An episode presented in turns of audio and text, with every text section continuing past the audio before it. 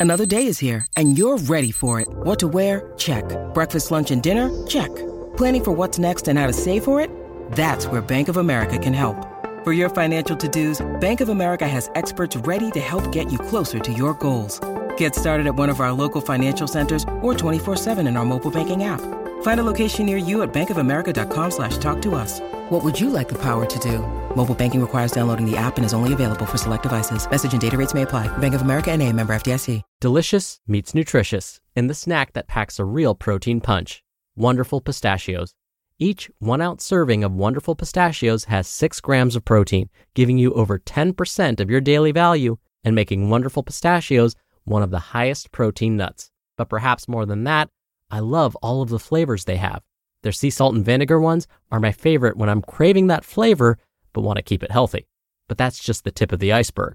Wonderful pistachios come in a variety of flavors, like chili roasted, honey roasted, smoky barbecue, and jalapeno lime, perfect for enjoying with family and friends or taking them with you on the go. Whether you're a pistachio purist who loves cracking open every nut, or you prefer the convenience of no shells pistachios, Wonderful Pistachios has got you covered. Grab Wonderful Pistachios and elevate your snacking game today. So fill up with a healthy snack when hunger strikes. Visit wonderfulpistachios.com to learn more. That's wonderfulpistachios.com. This is Optimal Health Daily, episode 1959. Step Off the Treadmill by Craig Stevens of retirebeforedad.com. And I'm Dr. Neal. Hey there, and welcome back to our weekly bonus episode. This is where I share an episode from another podcast in our network, an article that can also improve your life in some way. And today's comes from Optimal Finance Daily. You can find that show wherever you're listening to this. So, with that, here's Diana reading for you and her commentary as we optimize your life. Step off the treadmill by Craig Stevens of retirebeforedad.com. The financial firm UBS publishes a quarterly report called Investor Watch that analyzes investor behavior. One of these reports has remained on my mind since publication in 2015. The report is called When is Enough Enough? Why the Wealthy Can't Get Off the Treadmill. The premise is that more than half, 52%, of millionaires surveyed for the report feel like they're stuck on a treadmill and can't get off without giving up their family's lifestyle. Ambition, keeping up with the Joneses, and the desire to send their kids to the best colleges all add to the anxiety. 63% of survey respondents said that one major setback, like a job loss or market crash, would significantly impact their lifestyle. When success and income increases, people tend to increase their spending and consumption. This is often referred to as lifestyle creep in money blogging parlance. Fancier new car, more frequent visits to the city's top restaurants, a bigger house, country club membership, diamond necklace, etc. Avoiding lifestyle creep is one of the most important factors when chasing financial independence. Do you feel like you're on a treadmill? Sometimes I feel as though we're on a treadmill. More accurately, when we move to the suburbs to start a family, it's like we sort of inadvertently stumbled onto it, but we didn't realize it until we were on a level five incline living on one income. Mortgage, preschool tuition, the minivan, broken appliances, saving for college, summer camps, sports teams, and the like drain our bank account with regularity. Most other times, I know the well lit path is clear right in front of me. We're taking productive strides every day up the steep path to financial independence. After navigating all the above expenses and more, we still manage to save about 40 to 50% of our income every month after we change it up. That doesn't come easy. We make sacrifices every day. Knowing about financial independence and being financially literate are important life skills I probably take for granted. For many, not knowing the basics about finance is a recipe for perpetual money mediocrity. And mediocrity with money is normal. The hedonic treadmill. Not mentioned in the article is the hedonic treadmill, also called hedonic adaptation. The Wikipedia entry defines it succinctly. Quote, the observed tendency of humans to quickly return to a relatively stable level of happiness despite major positive or negative events or life changes. According to this theory, as a person makes more money, expectations and desires rise in tandem, which results in no permanent gain in happiness. End quote. Life's ups and downs will lift and punch your spirit, but most humans remain at a constant level of happiness. So even as mom receives promotion after promotion and eventually becomes an SVP, she's likely no happier than when she was a lowly associate. Her family has a pair of luxury European cars now, and the kids love the new private school. Her two carat diamond stud earrings are beautiful, and the house is finally spacious enough to contain all the stuff they've accumulated over the past decade. But mom is still working, and it all goes away if she stops.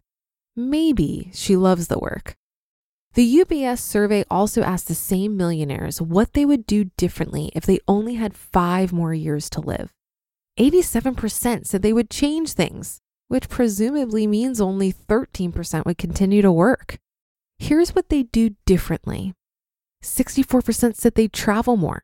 61% said they'd spend more time with family. 44% said they'd retire. And my favorite, 37% said they'd be a better person. 28% said they'd enjoy the finer things in life. 36% said they would spend more time on passions. And 3% said they would work harder to provide for my family. Perhaps a shortened lifespan directs our attention to what is most important. The hedonic treadmill theory tells us that we should be pursuing what makes us happy, which is a different end goal than money and success. Pursue what makes you happy. Writing about money and investing on the internet doesn't make me an expert. I'm far from perfect, having made plenty of financial mistakes over the years, and probably making some in the present. I often feel conflicted about needs versus wants and the desire for nicer stuff, a bigger home, and more frequent meals at the top restaurants in DC. I'm not as frugal as I once was. I want a decent lunch today, so I'm going to spend $10 instead of eating a $2 lean cuisine and a fiber one bar that gives me gas. But even with an occasional splurge on lunch or a decent vacation, we can still achieve our financial independence and early retirement goals. We're on the right path despite having more mouths to feed and living in the suburbs surrounded by the temptations of luxury cars, private educations for our kids, and world class dining. As we pursue early retirement, the key is to stay away from the same treadmill millionaires find themselves stuck on by keeping our lifestyle in check and investing spare cash instead of spending it. Become the millionaire next door, if you will. Then eliminate what makes us unhappy such as full time work, commuting, toxic people, and pursue what makes us ultra happy and do more of that. For the millionaires in the survey, it's never too late. But the deeper entrenched in their lifestyle, the greater the pressure to maintain the high standard of living they have established for their families, whom they value above all else. Without a drastic lifestyle change, the treadmill millionaires will end up working to age 65 and beyond. Step off the treadmill. Quote, the secret of happiness, you see, is not found in seeking more, but in developing the capacity to enjoy less. Socrates. Maybe you're not a millionaire yet, but if you've read enough about investing in early retirement and you're persistent, there's a good chance you will be someday. Inflation should help too. To get there, you'll need to earn more, spend less, and invest the surplus. I call this the Triforce of wealth for all you Zelda fans out there. Building wealth is simple, but not easy. Beware of the treadmill, especially in the critical stages of your life, such as marriage, having kids, and in your peak earning years. It sneaks up on you, disguised as the American dream. If one day you wake up and realize you're stuck, step off. Step off spectacularly by moving, selling your cars, and dropping the golf club membership right away. A total 180. Or step off more gradually. Start by identifying the pressure points in your life that make you unhappy and eliminate them as soon as possible. Then, instead of spending your hard earned money on short term shopping highs and five star hotels, keep your money and invest it. Picture what would make you supremely happy in five or 10 years and redirect your attention toward that. Make sacrifices today to achieve that vision. You just listened to the post titled Step Off the Treadmill by Craig Stevens of retirebeforedad.com. We're driven by the search for better, but when it comes to hiring, the best way to search for a candidate isn't to search at all. Don't search, match with Indeed. Indeed is your matching and hiring platform with over 350 million global monthly visitors and a matching engine that helps you find quality candidates fast. Ditch the busy work. Use Indeed for scheduling, screening, and messaging. 93% of employers agree Indeed delivers the highest quality matches compared to other job sites. One of the things I love about Indeed is that it filters out incompatible applicants. So when you're hiring, the process is much faster, and you only have to consider applicants that are already likely to be a great fit. And listeners of this show will get a $75 sponsored job credit to get your jobs more visibility at indeed.com slash health. Just go to indeed.com slash health right now and support our show by saying you heard about Indeed on this podcast. Indeed.com slash health. Terms and conditions apply. Need to hire?